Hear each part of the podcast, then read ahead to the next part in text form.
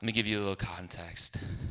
I have three boys in my house. They like to wrestle a lot. When brothers wrestle, part of what they're learning to do in, in, wrestling and attacking each other, they're learning how to just not take it too far, right? They're learning, they're, they're working out, they're sweating, they're hurting each other. But what ends up happening every single time is that somebody, one of them takes it a little too far, right? And the playing turns into real fighting. And when it moves from playing to real fighting, inevitably, you know, Aiden will scratch Owen. It'll leave like a mark that'll last for two weeks, right? And then Owen will pile drive Aiden or like drop his elbow on him. And now Aiden's got a black eye. And it just, it just, what, what is that? Nobody wants to be the one who gets hurt the most. If you do something to me, I want to do more to you so that you never mess with me again. And every single one of us is tempted to live this way. We see that Jesus starts this passage and he says, an eye for an eye. And what I want to remind you is that this concept of an eye for an eye was supposed to be a guide for judges to administer justice so that things would be fair. It was not supposed to be this philosophy for individuals to live your life by.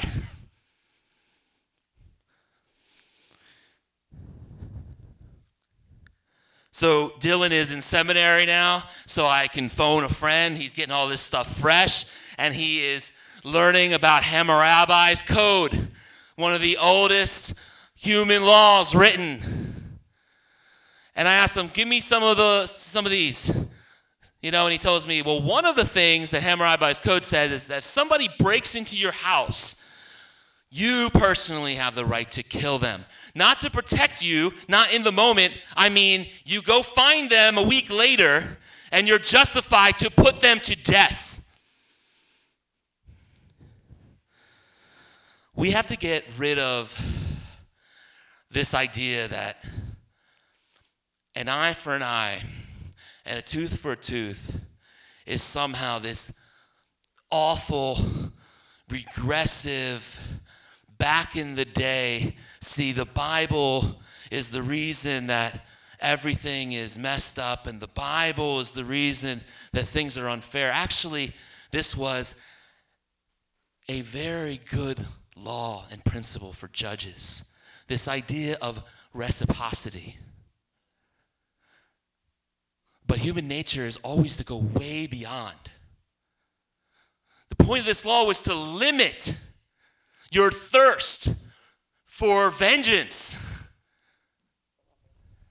There are still places in the world today where if you steal some fruit from a stand and they catch you in the act, they can cut your hand off. That is not an even trade. That is not an even trade. This is not, you know, 1570 when back in the day when a peasant takes a sheep and it's some feudal lord's sheep. And guess what happens if you take the king's sheep? You're killed. Because you are poor and you took from the local owner of the land. This is not 1920, Mississippi, and a black man touches a white woman and they round them up and lynch them. That is not reciprocity. That is not a fair deal. That is not an even trade. So we got to get our minds out of this whole idea that, well, the Old Testament law was terrible. No. But this is what Jesus is saying. You don't live by the letter of the law in your personal life, but you need to live by the spirit of the law of love. And he's going to teach us this and he's going to go deep with us in this. So I want to give you just a, a four quick points as we look at big picture what this passage calls us to. And the title of this message is True Strength. Can y'all say true strength? True strength. Jesus here is teaching true strength. A lot of times we look at this and we read this and we're immediately like, man, if I lived like that, I'd be a punk. But actually, Jesus is teaching us true strength. And the first point, I don't know if you got them up there, is that true strength, being easily offended is not true strength. Can you hear me? Being easily offended is not true strength. We're all about to have Thanksgiving.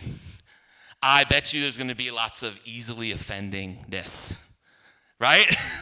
there's going to be a lot of, I mean, like, let's be honest, the, the, the, cops might show up, there'll be some fighting, there'll be some drama at a lot of our tables for Thanksgiving. But we're not demonstrating maturity. We're not demonstrating strength when everything somebody says to us just brings out the beast. you know, you ever have uh, pictures taken? Maybe some families will get their pictures taken. There was this hilarious meme I saw on, on Facebook, and it was like, it was like behind every picture of a family with all the kids smiling is the mom who threatened to cancel all happiness for all time if the kids won't smile for freaking three seconds. right?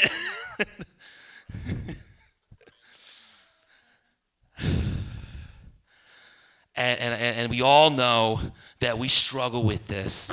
But this is clearly one aspect of what Jesus is teaching here that you are not demonstrating true strength if you're so easily offended.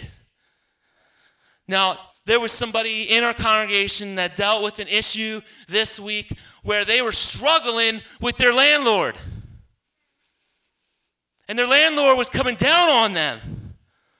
And there was some racial stuff in there. There was a lot of unfair stuff in there. And they did the right thing, called me up. We prayed through it. Amen? We prayed through it. We talked through it. And guess what?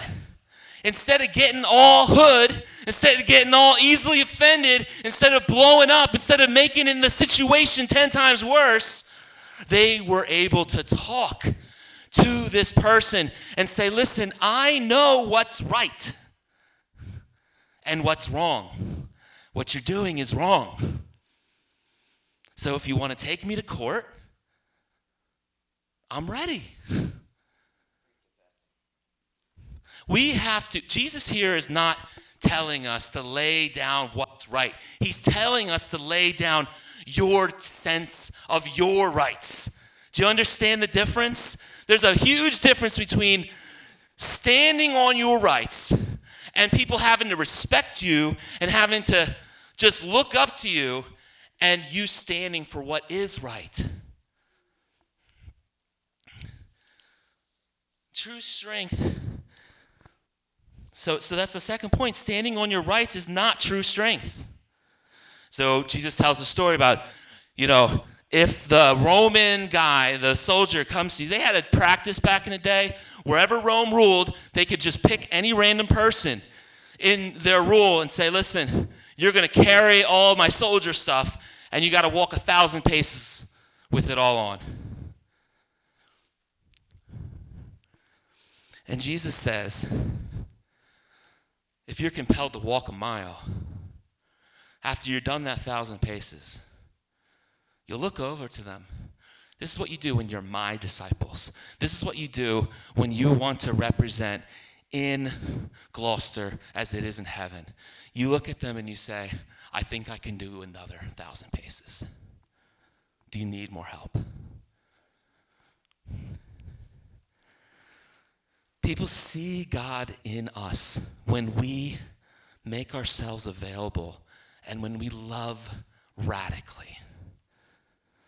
And we have to let go of our rights to show off our true strength as followers of Jesus. You have to let go of your rights. That's not let go of what's right.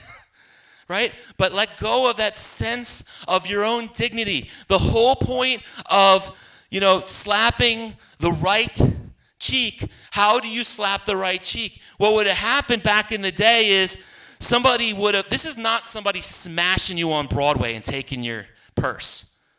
Right? This is not what this is. This is somebody standing in front of you and with the back of their hand, boom, right on the right cheek.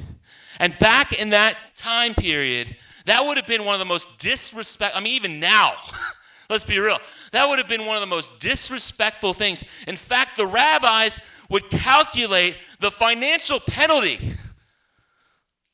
for doing that. It was high.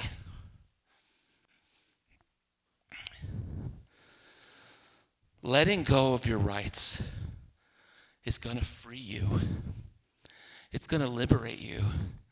We think the opposite, but that's true. So, that job you should have got, the chore your kids should have done, the thing your spouse said they were going to do and didn't do, the way your life should have turned out but never turned out, and all this I deserve, I deserve, I deserve, it's my right, it's my right. It's not fair. It's not fair. See, you've got to die to what you thought your life would be. And I know I'm talking to some people in this room right now. You've got to die to what you lo- thought your life was going to turn out to be. There's no strength in that. It's sapping your strength. It's taking all your strength. You being full of regret how your life turned out is killing you. There isn't true strength and you demanding your respect and you demanding your rights as a follower of Jesus. Thanks. But this is really important to balance. Ignoring injustice is not true strength. Ignoring injustice is not true strength. So we, we hear Jesus say, turn the other cheek, right? And we hear him say, go the extra mile, give to the one who asks. And then we could be confused when Jesus is put on trial and he gets hit and he protests. Or we get confused when Paul is beaten and put in, in jail and Paul says, Do you not realize I'm a Roman citizen? You're not supposed to do this.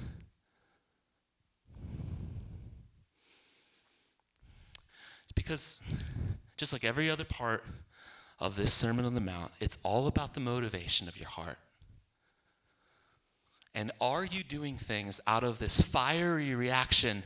Oh, they can't do that to me. They can't do that to me. Or are you defending what's right? Because what's right includes things done to you that you should speak out about. This is very important for us to get. This is very important to get. I lived in um, a place called Rwanda, most of you know, and there's this passive culture, this deep culture of obedience. Everything is about obedience. You got to follow the leader. The sense of as an individual, it's, it's just something that it isn't really thought about. It's on the back burner. We are a group. That's where we get our strength. And there's a lot of beautiful things about it. And even parents, listen, even kids who have parents who like are totally checked out and barely pay any attention to their kids, those kids, and this is not, I'm not lying to you, those kids will do whatever you tell them to do. Because they just look around and they see all the people my age, when an adult says this, I do it.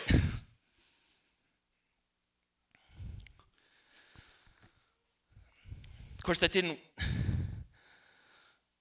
didn't work out to be such a good thing when the genocide started. And the radio was nonstop playing, you know, we have to kill our enemies. We have to destroy all of them, or they will destroy all of us.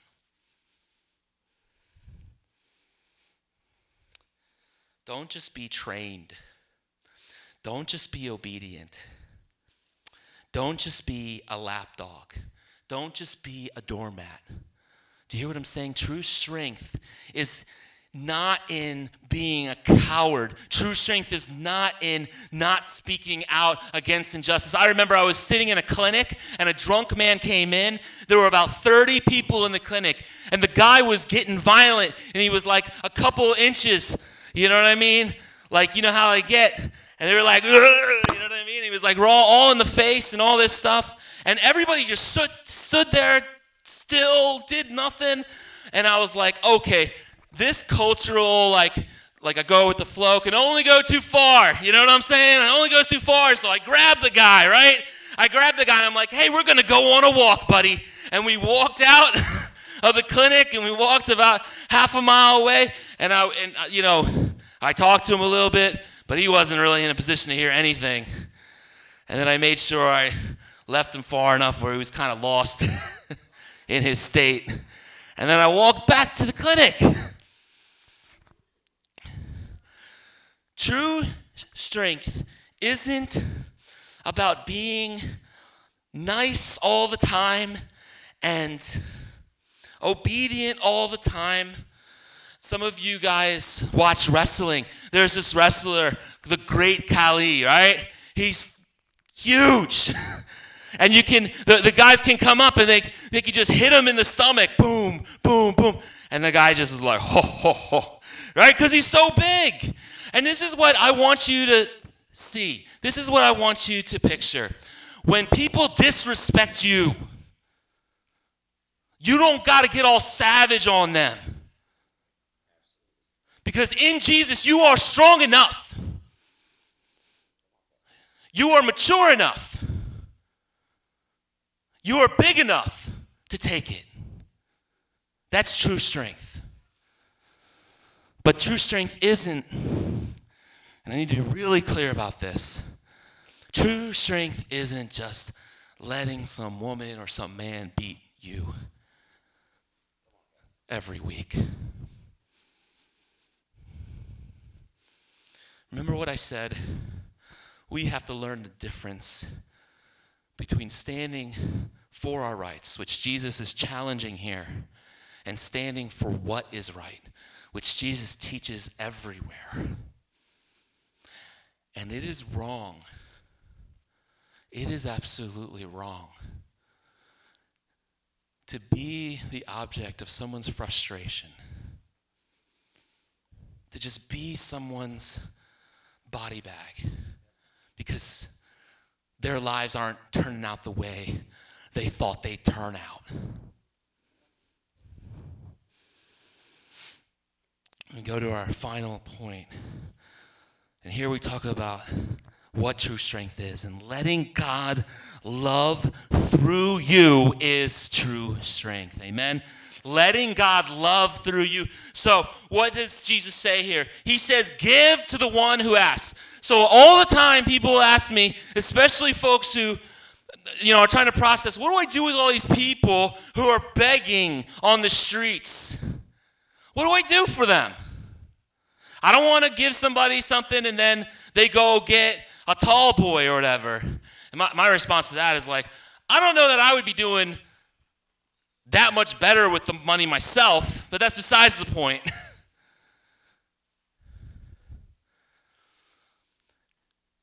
first thing that we need to understand is we have to figure out a way to uh, listen to Jesus. We cannot rationalize what Jesus is saying here. He says, Give to the one who asks. So, your policy with people in need, with family in need, with people on the street in need, with neighbors in need can't be just say no. That can't be your policy if you're a Christian. Your policy cannot just be, I just help no one.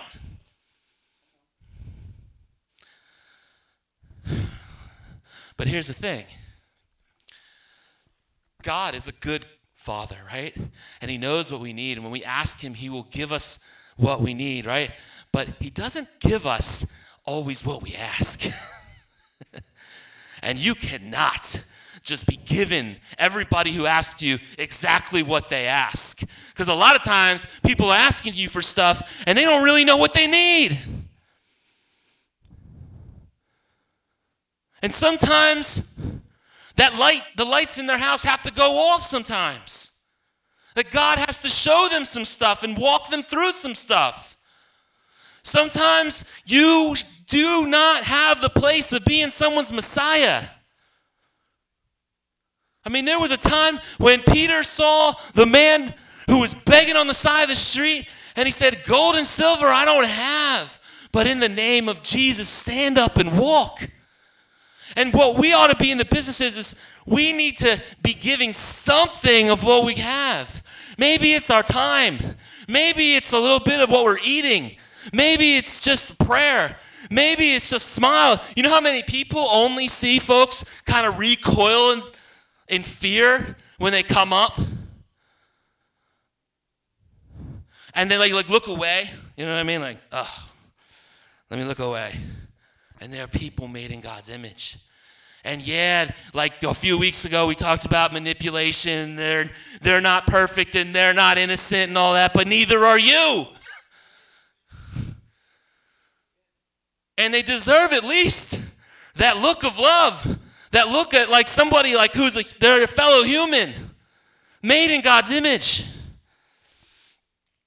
I want to say too that we need to give together, just on a practical level.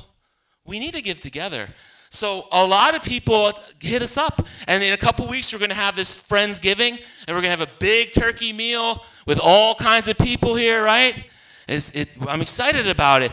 People, talk, people call the church every day almost looking for help. And what I want to say is there are more people we can help in our lives when we pull our resources together. And we do that together. And it's not just a one off, here's five bucks, hope you do well, but it's a hey, come into community why don't we look at what's going on in your life, the reason that you're in this crisis, and go a little deep with you and pray with you and hear you out? And maybe we can actually begin to see some of the roots of your problem, and we can go to God with it, and we can actually see God do some heavy lifting in your life, and we can see you get some good momentum in your life. And I'm not saying this theoretically, I've been that kid.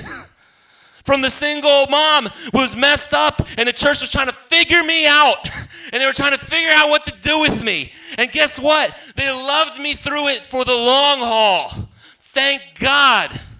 And I've seen people move from one spot to another. So we're not preaching some fatalistic stuff here that just says give people just whatever, a couple bucks to get them out of your hair. We're talking about real change where people who had no place to stay get a place to stay, where people who had no family get family who loves them and roots for them, where people who are hopeless have hope, where people who are illiterate learn to read. That's all the stuff that we can do here in Gloucester. I'm not talking about somewhere else. That's stuff we can do here, right now. Help people apply for jobs. We're doing it. We've helped people get jobs. We're not going to stop. So God says, give. It's a command, not a suggestion. We have to do this, but we have to do it together. And, you know, I did say that Jesus would seem to contradict this, and Paul would seem to contradict this later in their life when they seem to stand up for what's right when they're being abused. But here's the thing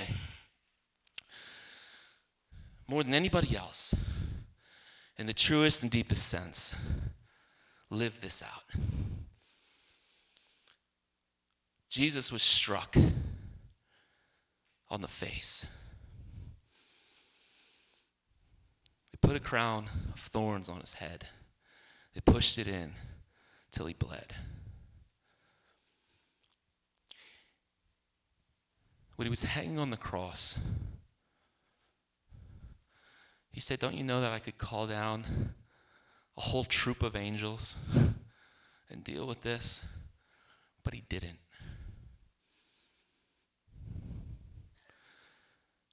Jesus practiced what he preached. Jesus laid down his life for us, that we could lay down our lives for each other.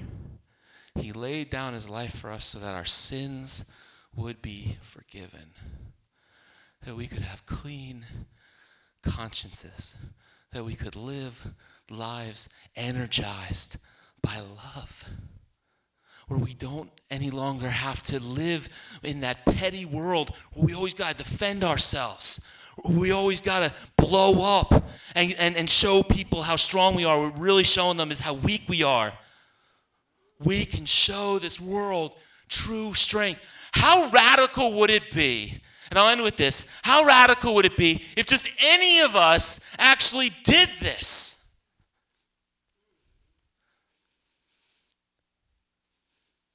Like somebody just flames you, somebody just tears you down.